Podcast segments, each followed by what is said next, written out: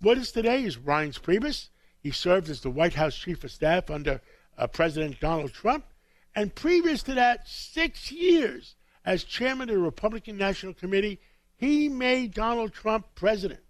Reince Priebus, welcome to the studio. What have you been doing? First of all, good to be in studio. Good to be with you, John. Always a pleasure. And and hello to all the listeners.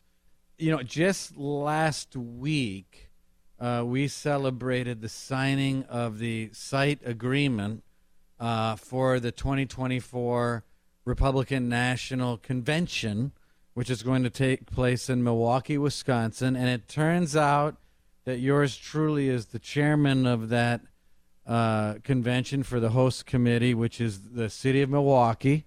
So right now, I am busy helping not just the RNC but the city of Milwaukee put on this convention, which means, you know, uh, five Super Bowls in a row in the city of Milwaukee that we put on for hundreds of thousands of people, creating over $200 million in economic revenue to the city of Milwaukee, and welcoming people from all over the world to the great state of Wisconsin uh, in July. And that's when the convention is going to be in 2024, where the Republican National Committee nominates a person for president of the United States.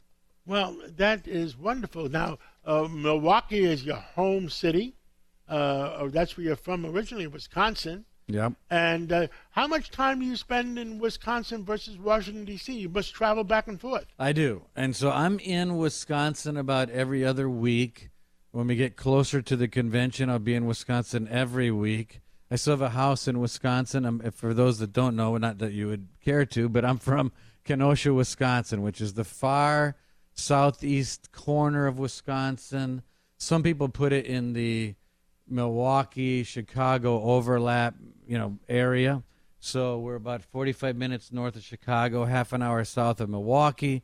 But that entire area is going to be swamped with people uh, for the convention. So um, I'm has both the, places. Has the uh, Wisconsin, forgive me, and Milwaukee and Wisconsin, have they been leaning Republican or leaning uh, Democratic? Because I remember you had a, a very good governor there, too. I, he was a friend of mine, and I haven't seen him in years. Yeah, well, Scott Walker and Tommy Thompson were two famous modern era governors of the state of Wisconsin. Uh, Scott Walker now is running the Young Americas Foundation, which is really the, the Reagan Ranch. But he, Scott's doing a lot more than that. He's recruiting college kids and high school kids and training them in conservative values and principles. And so he's traveling the country for that, and he loves it. He still lives in Wisconsin.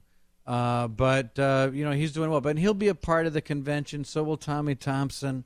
You know, they'll all be there. And obviously, it's a huge lift on hotels and fundraising and everything you can imagine. Your vision for the future. The uh, you know already uh, uh, President Trump uh, has announced that he's running. Ron DeSantis, I think, is running. Nikki Haley has announced she's running.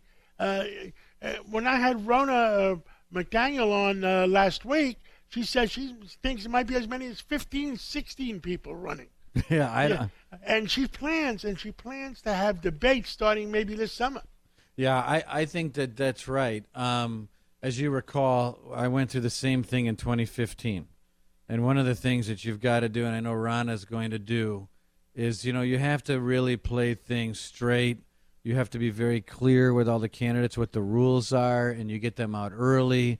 How do you qualify for a debate? Uh, is it a combination of polling and fundraising? So, in other words, not just are you polling well in Iowa and New Hampshire, but are you raising money from enough people that shows the world that you're actually a real candidate? All of that, as everyone understands, uh, can be a political hot potato.